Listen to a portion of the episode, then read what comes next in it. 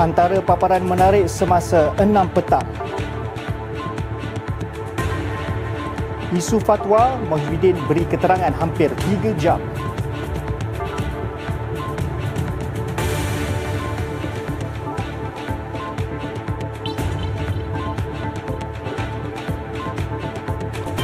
Pemandu lori ditahan, punca nahas di Putrajaya.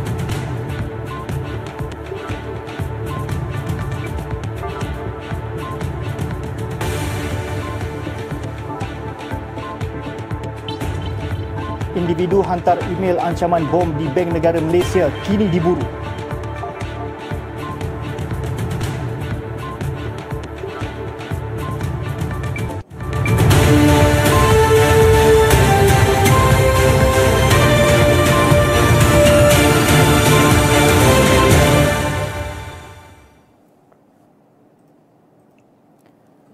Assalamualaikum dan salam sejahtera bersama saya Nizam Arifin. Datuk Menteri Besar Datuk Seri Amiruddin Syari memaklumkan bekalan beras di Selangor mencukupi. Menerusi satu kenyataan hari ini, beliau berkata, stok beras putih tempatan mencukupi sehingga penghujung September berdasarkan keperluan bulanan 45,500 tan metrik sebulan. Jelas Datuk Seri Amiruddin, bekalan itu akan mula stabil pada Oktober dengan pengeluaran semula padi di utara semenanjung Malaysia serta negeri Selangor mula dituai. Amiruddin menambah kerajaan negeri akan melaksanakan penjualan beras 5 kg dengan harga RM13 sebagai langkah tambahan kawalan harga shilling penjualan beras putih oleh pihak kerajaan persekutuan. Jualan itu akan dilaksanakan oleh Perbadanan Kemajuan Pertanian Selangor PKPS di empat outlet serta tiga lokasi jualan bergerak pada setiap hari sehingga bulan Disember 2023.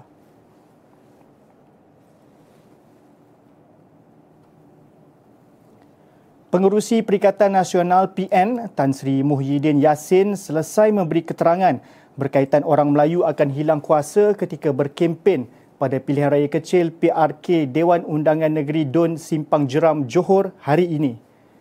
Tan Sri Muhyiddin tiba di Pejabat Lembaga Pembangunan Pelaburan Malaysia MIDA, Jalan Sentral di Ibu Negara pada jam 9.13 pagi tadi.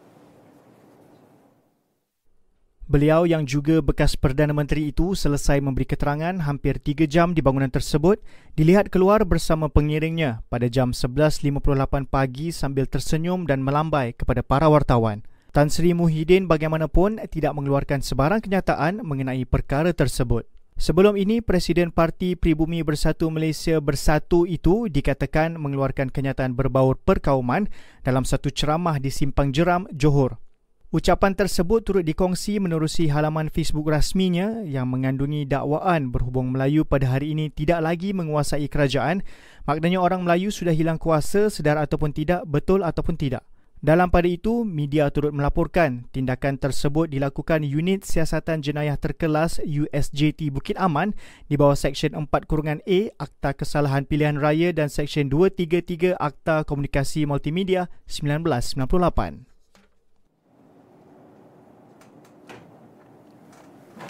Seorang pemandu lori trailer yang terbabit nahas di Putrajaya semalam ditahan reman selama empat hari bagi membantu siasatan mengikut Seksyen 41 Korongan 1 Akta Pengangkutan Jalan 1987. Perintah tahanan reman dikeluarkan Magistrat Irza Zulaikha Rohanuddin di Mahkamah Magistrat Putrajaya di sini pagi tadi.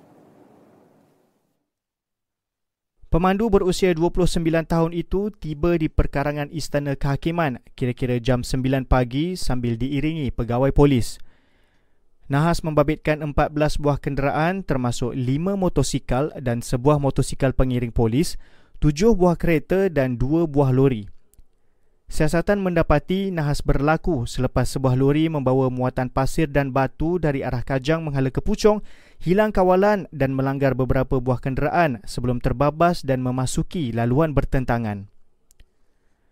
Dalam kejadian kira-kira pukul 10.14 pagi itu, dua penunggang motosikal maut selepas dirempuh lori trailer bermuatan pasir dan batu selain 14 mangsa lain cedera.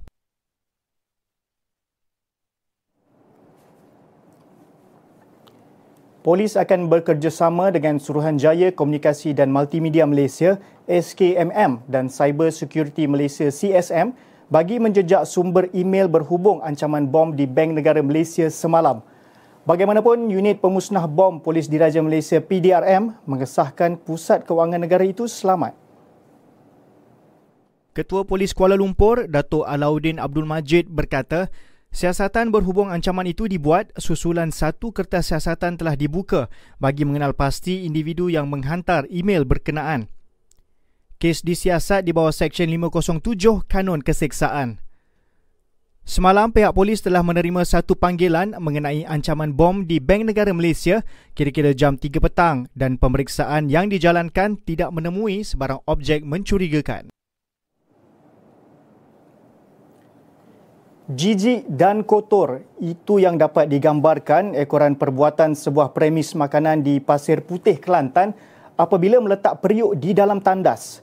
109 notis dikeluarkan dan 8 premis makanan diarahkan tutup selama 14 hari dalam operasi Jabatan Kesihatan Negeri Kelantan JKNK semalam.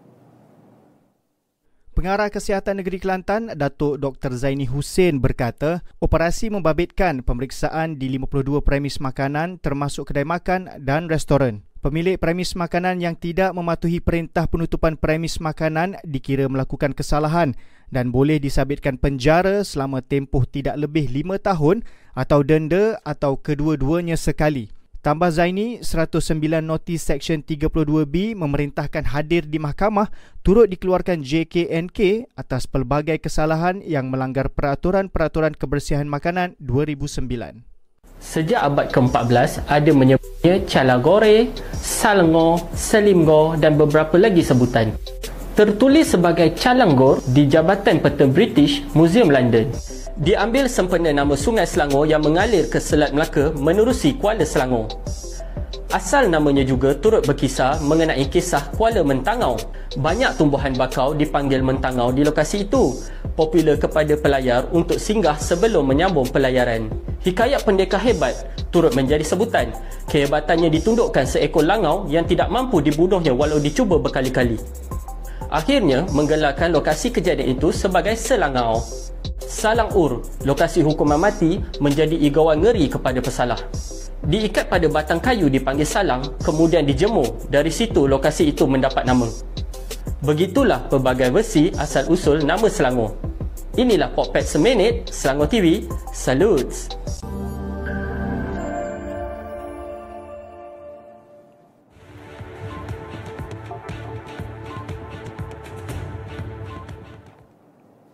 Bertemu kembali. Belanjawan 2024 yang akan dibentang kerajaan pada Oktober ini menjadi penanda aras untuk membawa ekonomi negara ke landasan lebih baik. Datuk Menteri Besar Datuk Seri Amiruddin Syari berkata, belanjawan itu juga akan mengemukakan pelan fiskal dan kewangan lebih jelas tahun depan demi kebaikan rakyat.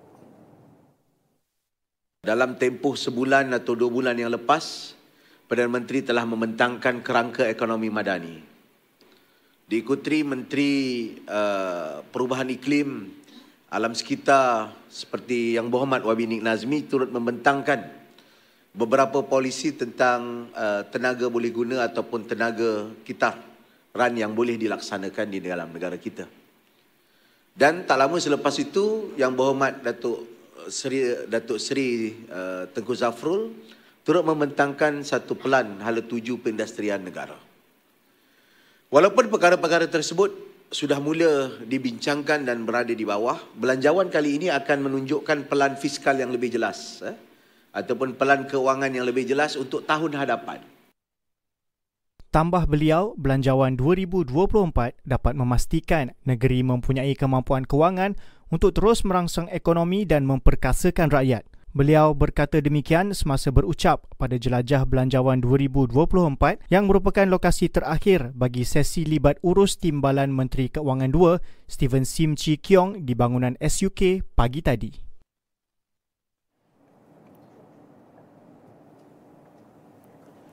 Sementara itu, Kerajaan Negeri mahu Kementerian Kewangan memperuntukkan dana untuk membangun semula beberapa bandar lama di Selangor.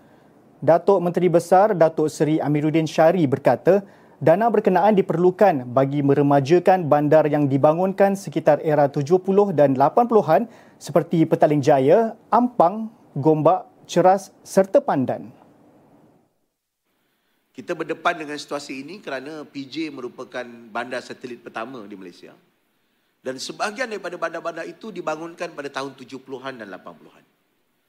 Dan sebagainya juga merebak ke beberapa kawasan seperti Pandan, seperti kawasan Ampang, kawasan Gombak dan banyak lagi Ceras dan kawasan persekitarannya. Dan ini adalah kawasan-kawasan pembandaran yang telah dibangunkan dengan model tahun 70-an ataupun awal 80-an. Dan ianya sudah tidak kompatibel dengan keperluan semasa. Datuk Seri Amiruddin menjelaskan usaha memberi nafas baharu kepada bandar lama seperti itu membabitkan dasar dan memerlukan sokongan keuangan daripada kerajaan persekutuan selain kebenaran daripada pemilik tanah berkaitan. Itu satu dasar yang besar. Dan kalau ada dana peruntukan pula, dana kajian untuk kawasan menyegarkan semula bandar baru, ini satu perkara yang baik. Kalau tidak, kita akan menenggelamkan bandar-bandar ini yang satu ketika dulu merupakan punca ekonomi dan juga satu aset yang uh, mungkin akan uh, decrease pada masa-masa hadapan. Beliau berkata demikian dalam ucapannya pada Jelajah Belanjawan 2024 Timbalan Menteri Keuangan 2 Steven Sim Chi Kiong ke Selangor di bangunan SUK Selangor pagi tadi. Dalam perkembangan sama, Timbalan Menteri Keuangan 2 Steven Sim berkata pihaknya berjanji akan mempertimbangkan kesemua maklum balas yang telah diterima secara setara. Maklum balas berkenaan merangkumi cadangan daripada kerajaan negeri, wakil rakyat, penjawat awam, sektor swasta, NGO serta perseorangan.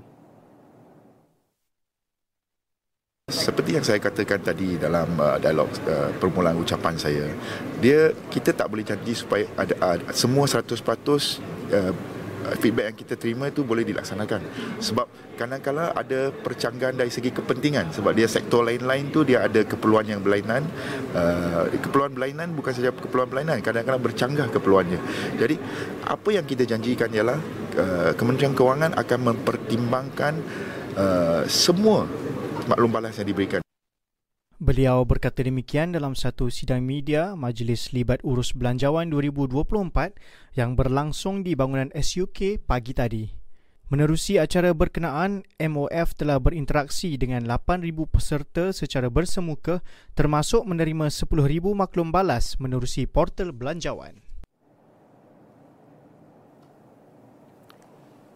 Malaysia akan memperkukuh hubungan dua hala dengan Iran dalam pelbagai bidang demi manfaat kedua-dua negara.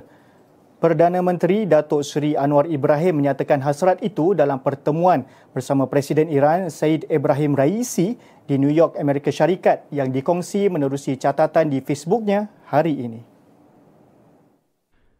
Menurut beliau, kerjasama itu melibatkan bidang ekonomi, pendidikan, keterjaminan makanan, sains dan teknologi serta mencari peluang untuk Malaysia menerokai potensi kerjasama baharu dengan Iran.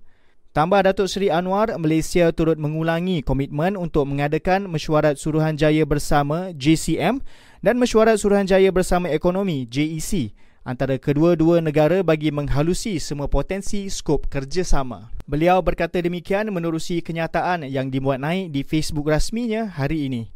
Terdahulu Datuk Seri Anwar mengadakan pertemuan dengan Presiden Turki Recep Tayyip Erdogan di Turkish House bagi membincangkan isu Islamofobia dan cara menanganinya di pentas global. Beliau kini berada di New York bersama lebih daripada 150 pemimpin dunia berkumpul untuk menghadiri Perhimpunan Agung Pertubuhan Bangsa-Bangsa Bersatu ke-78 yang bermula pada Selasa lalu hingga 26 September ini.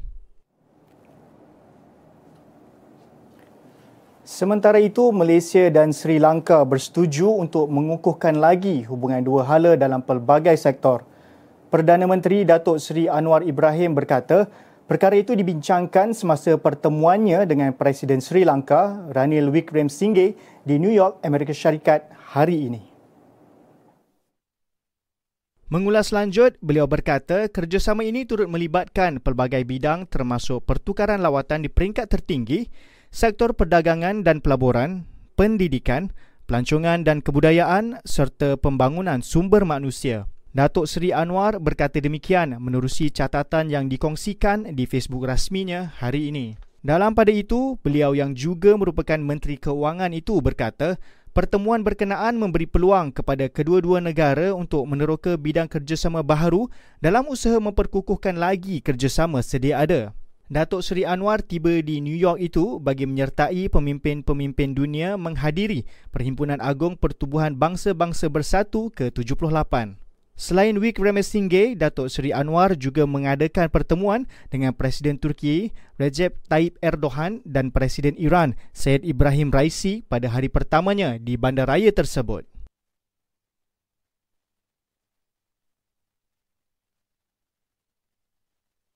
Korang ada kawan-kawan atau ahli keluarga daripada golongan OKU, ah, jadi korang wajib dengar ni. Selangor telah menubuhkan satu pusat kehidupan berdikari ataupun Independent Living Center ILC yang akan bagi latihan pekerjaan dan pemberdayaan kepada kumpulan OKU Sasar. Kalau nak tahu, pusat ini memfokuskan latihan vokasional kepada OKU 18 tahun ke atas untuk membolehkan mereka berdikari dan bekerja serta hidup bersama-sama masyarakat tanpa rasa terasing. Dan paling best, pusat ini akan bantu mendapatkan peluang pekerjaan yang selayaknya dalam industri. Untuk tujuan ini, kerajaan negeri menyediakan peruntukan sebanyak 1 juta ringgit. Ya, 1 juta ringgit. Ha, memang terbukti bahawa golongan ini tidak dilupakan oleh Kerajaan Negeri Selangor. Jadi kepada semua kawan-kawan OKU, kalau anda orang Selangor ataupun bermastautin di Selangor dan masih lagi mencari pekerjaan serta nak bina kemahiran, jomlah mendaftar. Buka website di selangorpenyayang.com, semak bahagian Iltizam Pemberdayaan Rakyat Selangor dan klik Pusat Kehidupan Berdikari Independent Living Center ILC. Jadi tunggu apa lagi? Jomlah daftar.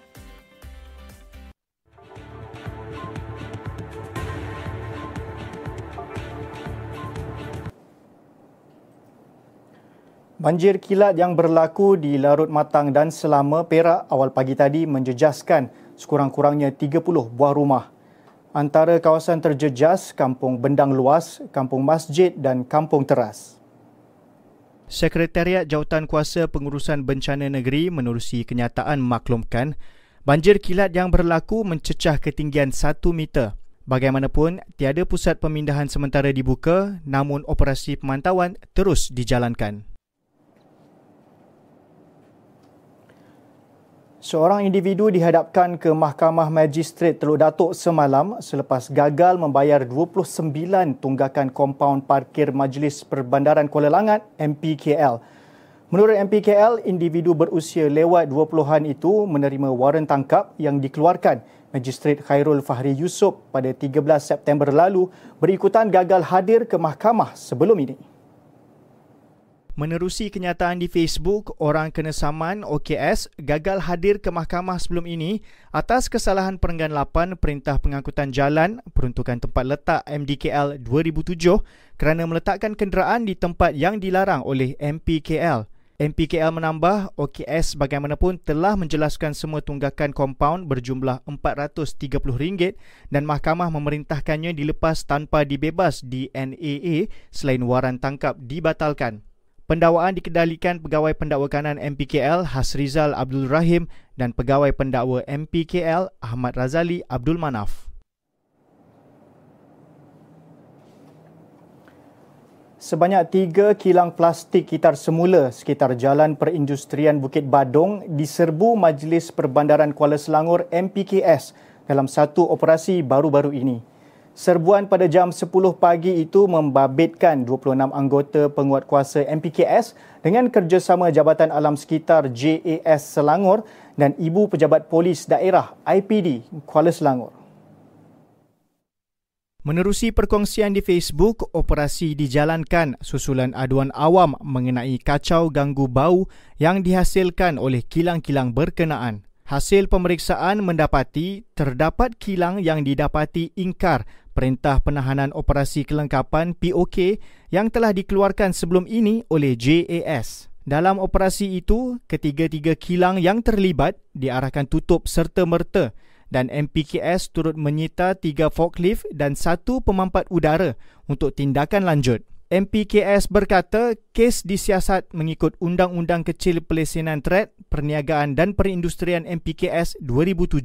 Dalam masa yang sama, Jabatan Kesihatan MPKS turut mengeluarkan tiga kompaun melibatkan kesalahan kacau ganggu bau dan membiarkan bangunan atau tanah dalam keadaan kotor.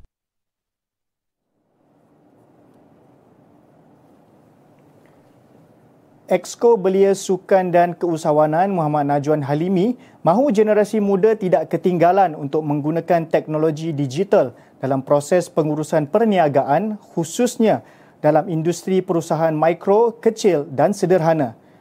Katanya kerajaan negeri memilih Spree Commerce sebagai pilihan terbaik selepas mendapati aplikasi berkenaan dapat melancarkan kerja-kerja pengurusan inventory termasuk mengurangkan banyak kos yang tidak perlu kita nak pastikan usahawan kita itu uh, bukan saja boleh berniaga dengan baik tetapi mendapat sokongan yang sewajarnya daripada pihak kerajaan dan uh, inisiatif SIDEC pada hari ini antara uh, sokongan tersebutlah uh, untuk bantu mereka ini daripada segi menguruskan uh, inventory dan juga gudang mereka melalui aplikasi Spree Commons tadi. Beliau berkata demikian dalam sidang media selepas merasmikan program memperkasa usahawan muda melalui e-dagang di Perbadanan Teknologi Maklumat dan Ekonomi Digital Selangor SIDEC ICT sebentar tadi dan dihadiri kira-kira 100 orang peserta.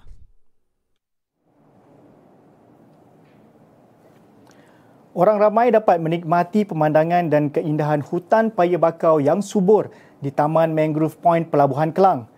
Pegawai Khidmat Korporat Komunikasi Landasan Lumayan Sendirian Berhad LLSB Suhaila Syamsuddin berkata Setakat September, 2,000 individu direkodkan mengunjungi taman yang dibuka kepada umum sejak Mac tahun lalu. Jelasnya lokasi ekopelancongan terbaru itu dapat memupuk kesedaran pentingnya mempelajari ekosistem hutan paya bakau. Saya semestinya kalau bawa ke mangrove point tu, sebelum dia masuk ke mangrove tua tu, saya suruh tukar mindset tu. Uh, jangan masuk, you rasa benda tu dah ready cantik.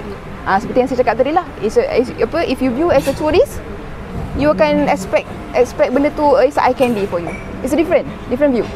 Kalau you act as an environmentalist, you view as an environmentalist, you akan appreciate mangrove tu perlu dijaga, jenis paya bakau yang apa yang boleh bantu kita untuk defender, uh, all of it. Termasuklah flora dan fauna yang ada dekat situ. Tambah beliau, pihaknya juga mengalu-alukan penglibatan pertubuhan bukan kerajaan atau mana-mana agensi untuk menjalankan gotong royong pembersihan taman itu. Taman Mangrove Point dibuka dari jam 7 pagi hingga 7 malam, dilengkapi laluan pejalan kaki sepanjang 1 km membolehkan pengunjung menerokai keindahan hutan paya bakau di sepanjang Sungai Kelang. Lokasi yang dibangunkan menerusi projek Gerbang Maritim Selangor SMG diiktiraf Institut Arkitek Landscape Malaysia ILAM dalam Anugerah Seni Bina Landscape Malaysia menerusi kategori Analisis dan Kajian Landscape pada 2019. Malah LLSB juga bercadang membina jeti yang menghubungkan Taman Mangrove Point dengan Taman Awam Pengkalan Batu bagi memberi nilai tambah kepada lokasi itu. Nak tahu, Jambatan Alam Shah adalah jabatan dua tingkat pertama dibina di Asia Tenggara. Bertukar nama menjadi Jambatan Kota sempena kedudukan berdekatan Istana Bukit Kota. Menggantikan Jambatan Beli yang telah digunakan selama 13 tahun sejak 1946. Siap pada 1959 dirasmikan oleh Sultan Selangor Sultan Hisamuddin Alam Shah kos pembinaan sekitar 29 juta menjadi laluan utama penduduk merentasi Sungai Kelang. Pembinaan terbengkalai beberapa kali disebabkan insiden misteri. Kematian seorang buruh, penemuan mayat remaja tanpa kepala menambah ketakutan pekerja dan orang ramai. Kempen penerangan oleh JKR pada 1957 menepis dakwaan pembinaan jambatan itu menggunakan kepala manusia. Jambatan ini diserahkan kepada Majlis Perbandaran Kelang sebagai mercu tanda bersejarah daerah itu. Sehingga kini, ia kekal menjadi satu-satunya jambatan dua tingkat di Malaysia. Inilah Popet Seminit, Selangor TV. Salut!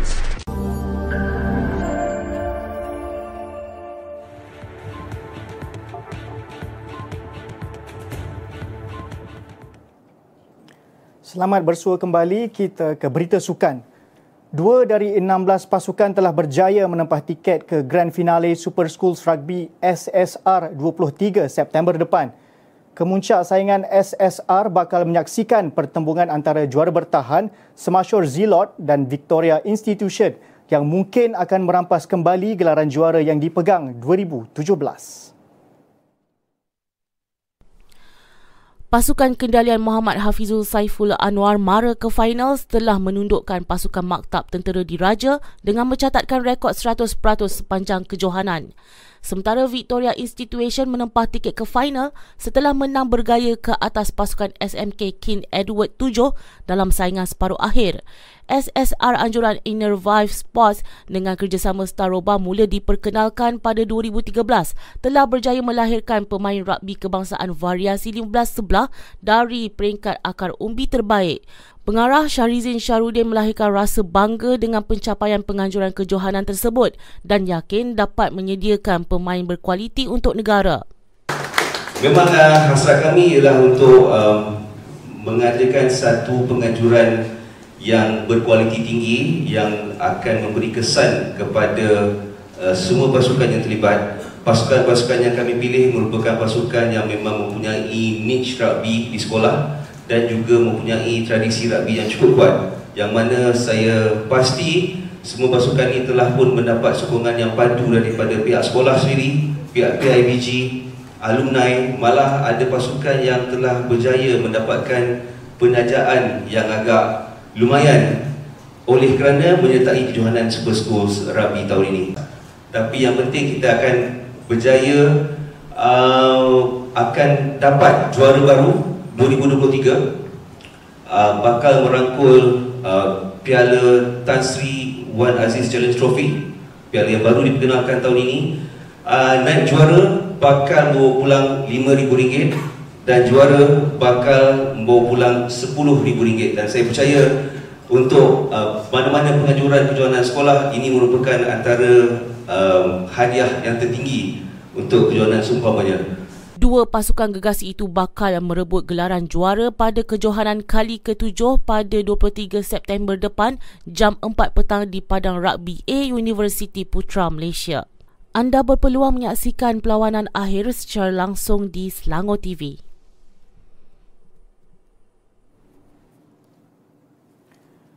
Berdisiplin, sangat beradab dan peramah itu pujian yang diberikan beberapa pihak termasuk Barisan Pegawai Teknikal Antarabangsa terhadap kontingen negara di Temasya Sukan Asia Hangzhou 2022 di sini. Ketua Kontingen CDM Negara ke Temasya berkenaan, Datuk Chong Kim Fat berkata, pujian yang disampaikan kepadanya itu sangat membanggakan kerana barisan atlet negara sememangnya mempunyai satu taraf berbeza dari segi akhlak. Mengulas lanjut, Kim Fat yang juga naik Presiden Majlis Olimpik Malaysia MOM berkata, pujian yang diterima itu membuktikan barisan atlet masing-masing memainkan peranan sebagai duta Malaysia dengan baik untuk menyebarkan imej baik negara di sini. Jelasnya lagi, pembawakan positif ini merupakan diplomasi sukan dalam membantu negara seterusnya menaikkan imej negara ini sekaligus dapat menarik minat orang luar melancong ke Malaysia.